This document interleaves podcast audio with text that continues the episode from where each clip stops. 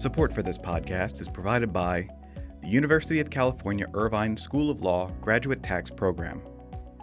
This preeminent and innovative program prepares students to practice tax law at the highest level, in the U.S. and abroad. Featuring a low student to faculty ratio, cutting edge technology instruction, and dedicated career support, UCI's graduate tax program helps prepare students for a future in tax law.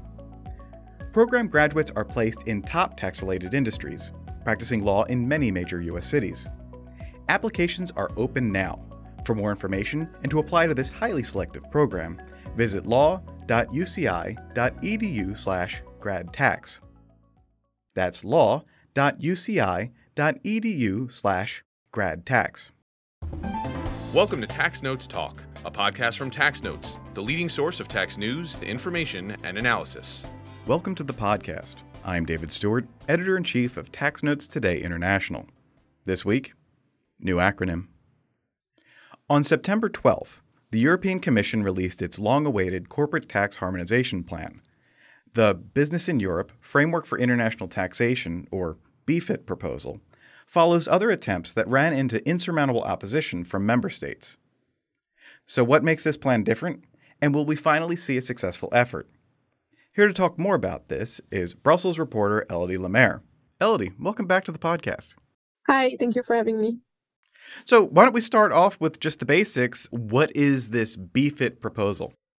So BEFIT stands for Business in Europe Framework for Income Taxation, and it's basically an attempt of the Commission to uh, try to harmonize certain aspects of uh, corporate income tax in Europe.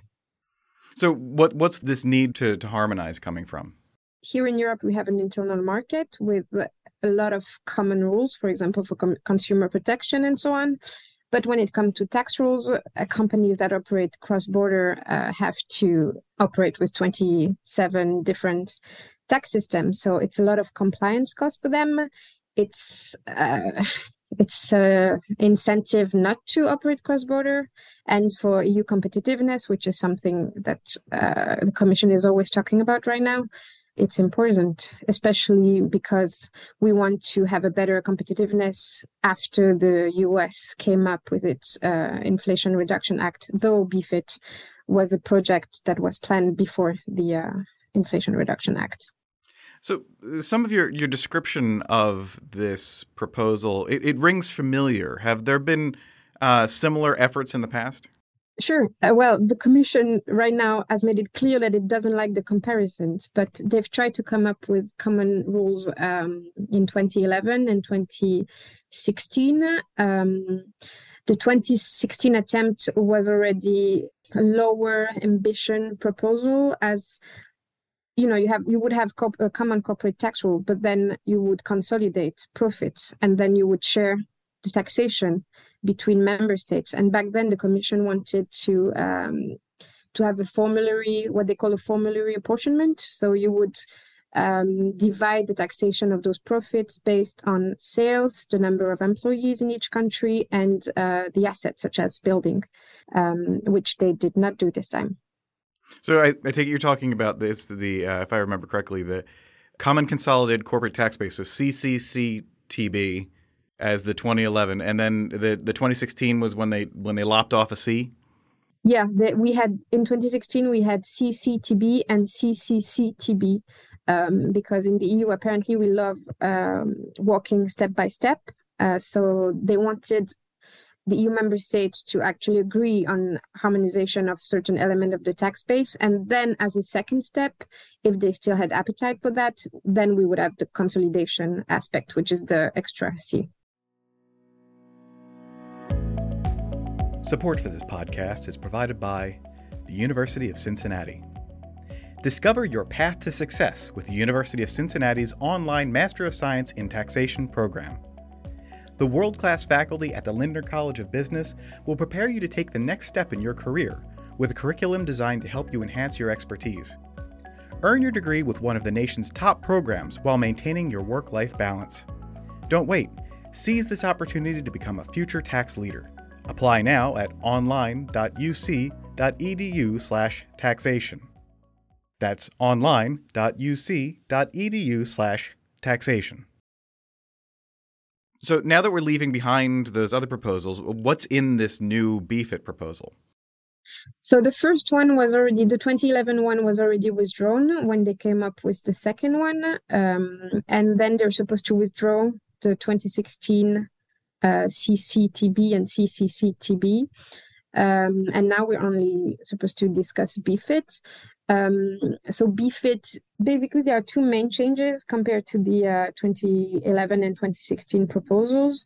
The first one is that the Commission has decided to give up this formulary apportionment based on sales, um, employees, number of employees, and uh, assets even though until uh, April they were saying that they were considering it, and they were even considering a formulary with a force factor, uh, which was intangible, which was really controversial.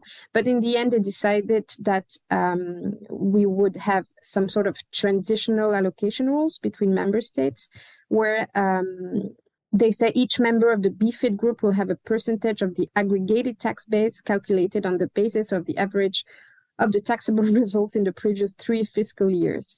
So based on um, the percentage of tax you paid, uh, the, you would you would aggregate um, the tax base based on your taxable results in the three fiscal previous fiscal years uh, in each in each member state and then the second the second main change that they did is that they didn't come up with um, a proper uh, set of, of rules to uh, calculate the tax base, but they just said that each group will calculate their tax base um, by making some adjustment to their financial accounting statement. And there they took inspiration uh, from uh, from Pillar Two of the Global Tax Plan. So these are the two um, the two main changes, I guess, they did from uh, compared to the uh, 2016 um, proposal, and it's quite clever because this um, you know, in, in the EU, we have small countries uh, with very low, um, lo- very low population, very little population. Um, and then we have big member states. So if you do something based on the number of employees or um, the sales, uh, you could really disadvantage um, smaller countries. And it's been a problem in the past. So maybe this would have been settled with the uh, intangibles um, introduced in the formula. But uh, the commission went for the easiest way. But what they say is that you know we they don't have the data to propose a, a good formula right now, so they want to see. I think they said that the last data that they have is um, from 2018, and now we're going to implement Pillar Two in in January. Um, and many things will change. We don't know how a company will will react, um, how behavioral changes can happen. So basically, the Commission is saying we will reflect also based on the implementation of Pillar 2, and then um, after BEFIT is into force, a few years after, I think it's four, four years after, we will, um, if needed, if appropriate, we will propose a formulary apportionment. And if we don't, then um, this this statistical formula based on on uh, your taxable result from the three previous year will become the rule. So it's it's possible that we will never have a formula based on sales, labor cost, and uh, and assets. But at least this proposal would get to a common tax base. I take it. Sure, it would be like they say. It would be a massive simplification for for companies. Um, they also believe that it will reduce um, avenues for tax abuses. And uh, when it comes to compliance cost, I think that the Commission says um, the new simpler rules of BEFIT could reduce uh, businesses' current tax compliance cost up to 65%. That's what they say. So it, it seems that there there may be a lot of benefits to this. What are member states saying? Is, are, is this running into similar opposition that previous proposals saw? So what I've heard so far is that it's clever because it leaves the most controversial aspects um, out of the proposal and like the hard talks are for later. Um, what is true also, and that I heard from stakeholders, is that um, we will implement Pillar 2. There's a lot of changes coming. So businesses do not really want this right now. I, it doesn't seem like they really want this right now.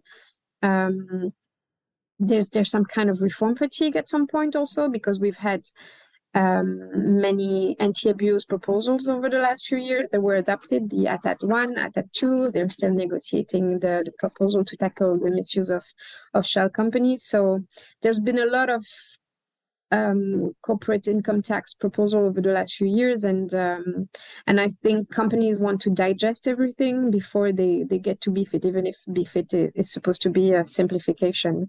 So maybe if if member states see that there's not a broad support from companies uh, or that they ask for more time and i mean those, those kind of proposals they take years to ne- to negotiate because you need unanimity. Support for this podcast is provided by practicing law institute. Check out practicing law institute's popular tax strategies program taking place this fall Attend this essential corporate tax program, where you'll receive the latest information, strategies, and practical insights from leading tax practitioners. For more details and to register, visit pli.edu slash taxstrategies23. That's pli.edu slash taxstrategies23. So you mentioned um, yeah, the anti-tax avoidance directives that are out there, the Unshell proposal. Are there other corporate tax proposals that are that are out there that we, we should be tracking? So with the uh, BEFIT proposal, the Commission came up with two uh, other proposals. One that it called HOT.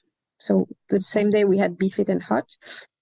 So BEFIT will be only mandatory for companies with a turnover of uh, 750 million a year um, and it would be optional for for smaller companies. But the commission wants SMEs to be able to speak to the uh, tax office of their own country to be able to um, to do their tax business if, if they operate cross border. So that's a, second simplification, a second proposal that the Commission presented the same day. And still the same day, they came up with a proposal on transfer pricing. So what the Commission explained a few months ago was that this proposal would be a, a, some sort of reaction to the, their failure, their, their loss in the Fiat case. So basically, the Commission was saying that um, Luxembourg gave an undue tax advantage to Fiat and the court said that the commission was wrong because the commission um, applied the transfer pricing OECD guidelines and not the Luxembourgish transfer pricing guidelines. So the the um, the court said you cannot use OECD guidelines and put it above uh, the national um, national guidelines. So basically, the Commission wants to put it in EU law, so it will be applied. The OECD guidelines will be applied the very same way in every member state. So that's uh, that's a second proposal that they came up with this year. But what we have to know is that we have 24 language in the EU, and now member states will have to wait for the official translation of each of these proposals. It might take months before we have a first political debate. So it might take months uh, before we know what member states really think once they've read everything into details, when they've consulted with their industry also. So um, it might take months before um, we can see clearly what the positions are. Okay, so what is the next official step? So we'll hear from the, the member states on, on what they think of this, but what is the next step that the EU as an institution has to take? So member states will start discussing it at technical level. Um, they will read article by article and ask questions to the commission to make sure that they understand everything that is in the proposal. Then, like the uh, tax experts that are based in Brussels will report back to their capitals. Uh, the text will be translated in all uh, new languages. Um, and then I guess at some point, I hope because it it happens that we don't sometimes um, have a first ministerial debate. And what is good with these debates is that they are public, so we can see uh, what every country thinks or the position of each country.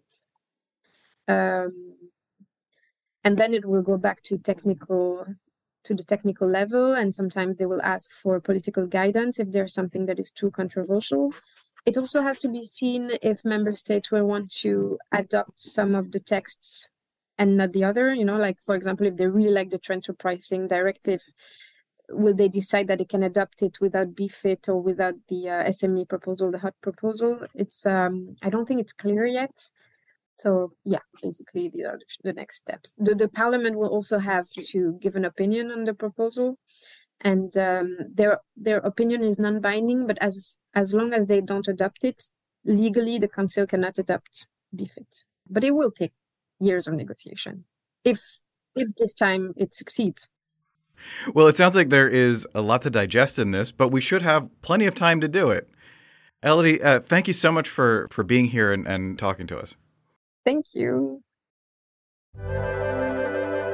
Now, coming attractions. Each week we highlight new and interesting commentary in our magazines. Joining me now is Acquisitions and Engagement Editor in Chief, Paige Jones. Paige, what will you have for us? Thanks, Dave.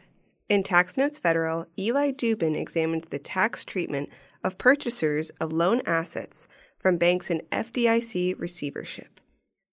Bradley Borden argues for extending like kind exchange deadlines to the next business day. In Tax Note State, Lynn Gandhi wonders what happened to allocable income. Five Deloitte practitioners discuss recent changes in apportionment systems that make it challenging to apply standard apportionment rules to economic activity. In Tax Notes International, Błażej Kuzniacki analyzes the clash between Pillar 2 and international investment agreements. Lorraine Eden critiques the latest public consultation document for Pillar 1, Amount B.